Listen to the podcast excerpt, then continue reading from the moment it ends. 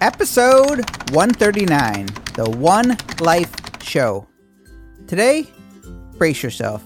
I'm going to tell you a story of when I found a dead body. And you are listening to episode number 139 of Mike Murphy Unplugged. Learn, create, move forward.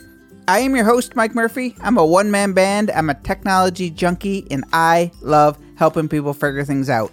I am really excited to be here with you today. The goal of Mike Murphy Unplugged is to help you learn what you need to know in order to create online content so you can move forward in business and in life. In today's Storytime episode number 139, The One Life Show, I'm going to share a rather sad story that not a lot of people have ever heard, but the message is positive. The story is to remind you that you have one life and there is no better time than now to create the life you want. Today's episode 139 is about you. Are you happy? Are you doing everything you can to create your version of happiness or success, not somebody else's? Is self doubt and fear of trying holding you back? Well, today is about hitting the pause button, doing a self audit to make every second count. So let's get into this episode 139, the One Life Show. We're going to flash back about 20 years ago. Me and my dog drove my 1972 Volkswagen van from Missoula, Montana to Canterbury, New Hampshire, where I lived with my roommate from college and his now wife for about a year and a half in a farmhouse in the middle of nowhere. You see, I moved out west right after college and I cashed in my cum laude English degree for a busboy job and several other random jobs.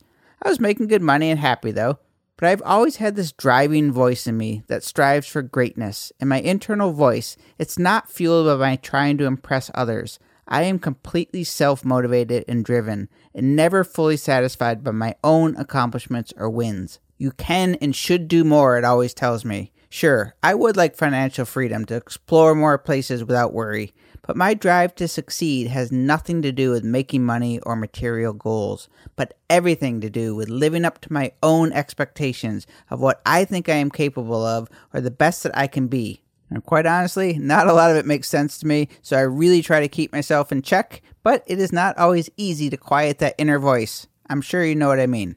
I'll tell you, some of my happiest moments in my life have been when I was a busboy or a bartender or not working at all. I've never been ashamed of any job I've had, but there was constant nagging in my head to seek more and stretch my mind or my writing skills and find a more impactful job, etc., etc.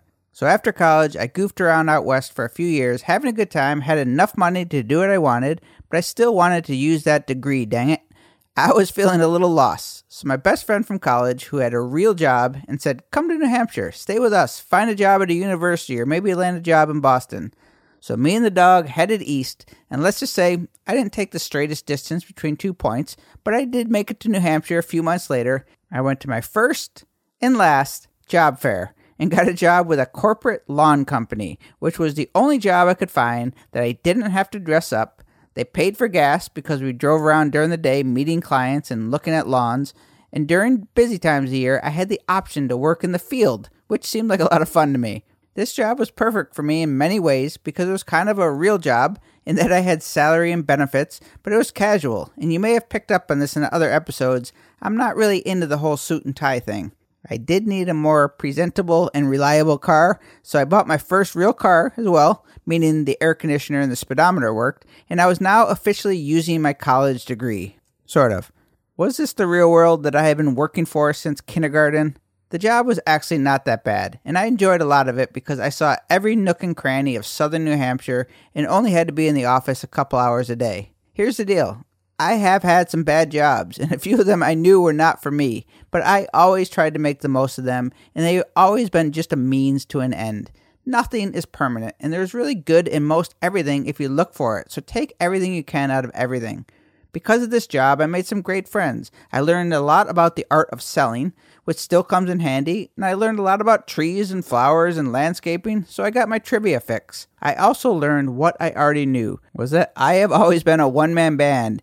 The traditional career life where you work somewhere to retire with a 401k does not have my name on it. For this job, I really liked working in the field.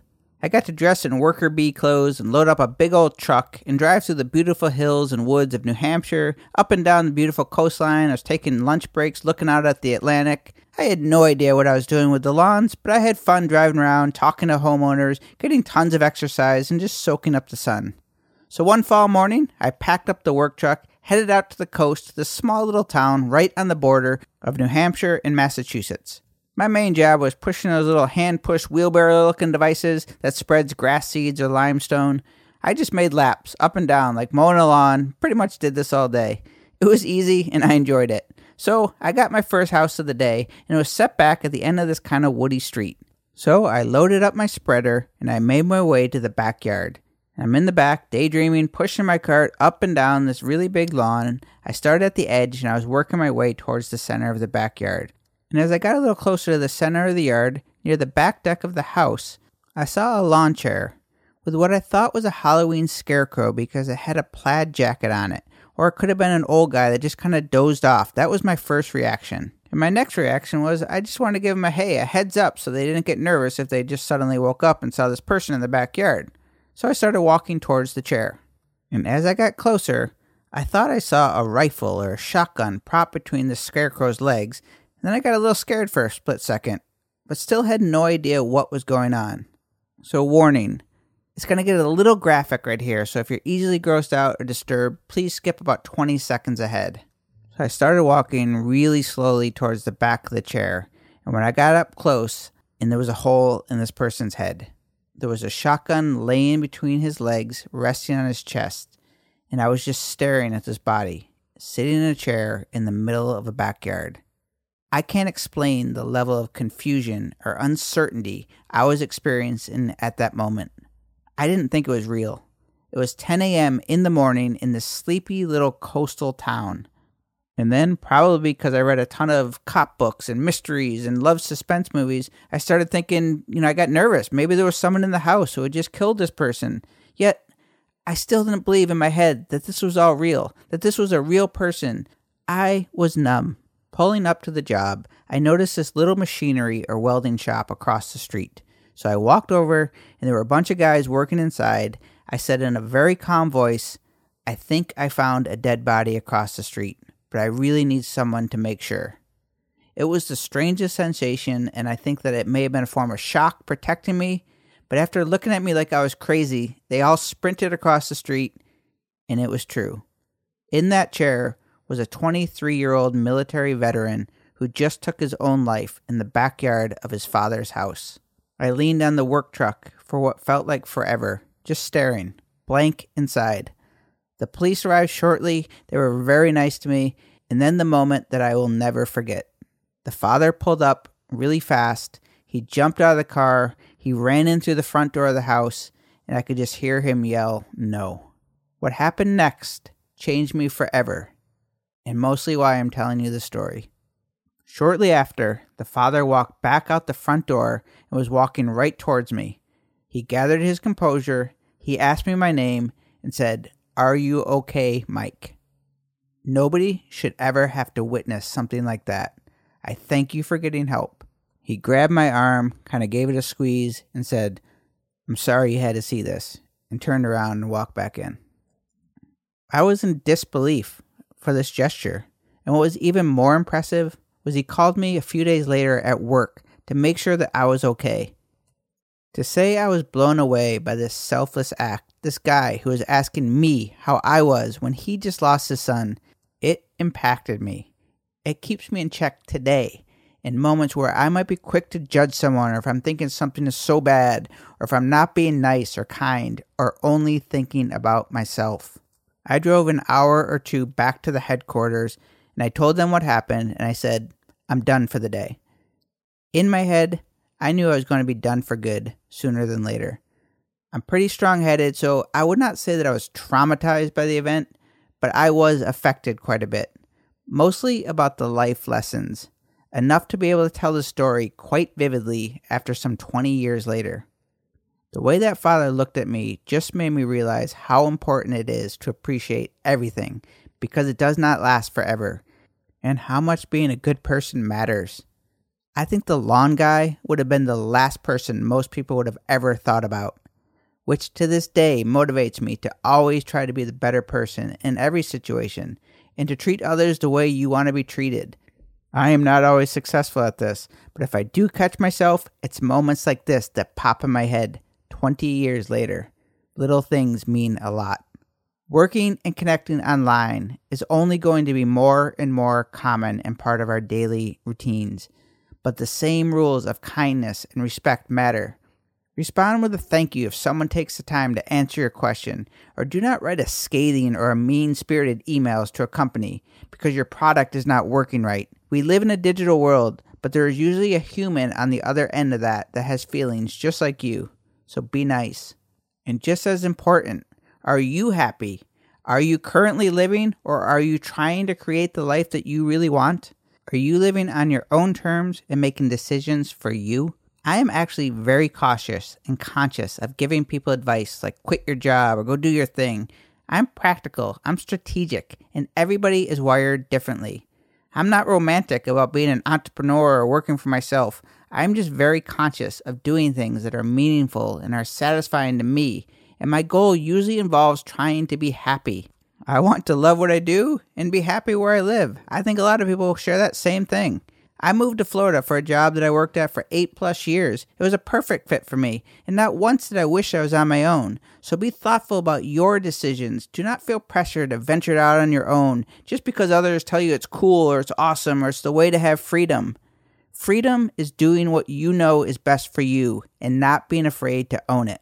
You need to figure out what you really, really want and put yourself on that path, no matter how silly or even simple it might seem. You can make a living today doing almost anything if you just try.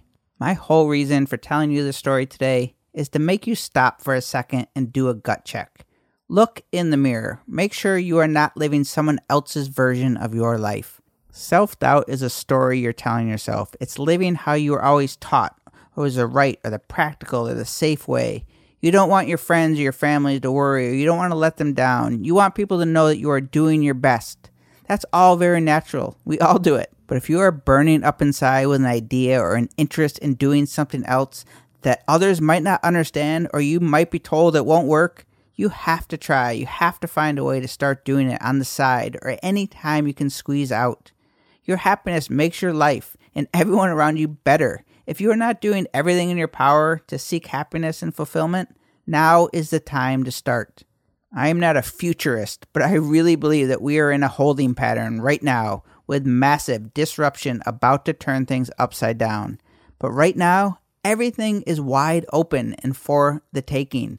It's a free for all right now, and very soon that is all going to change. The online landscape as we know it is not going to be such a level playing field. I have no idea what is going to happen. I am excited though because I am putting myself in a position to win. I just really hope you are too.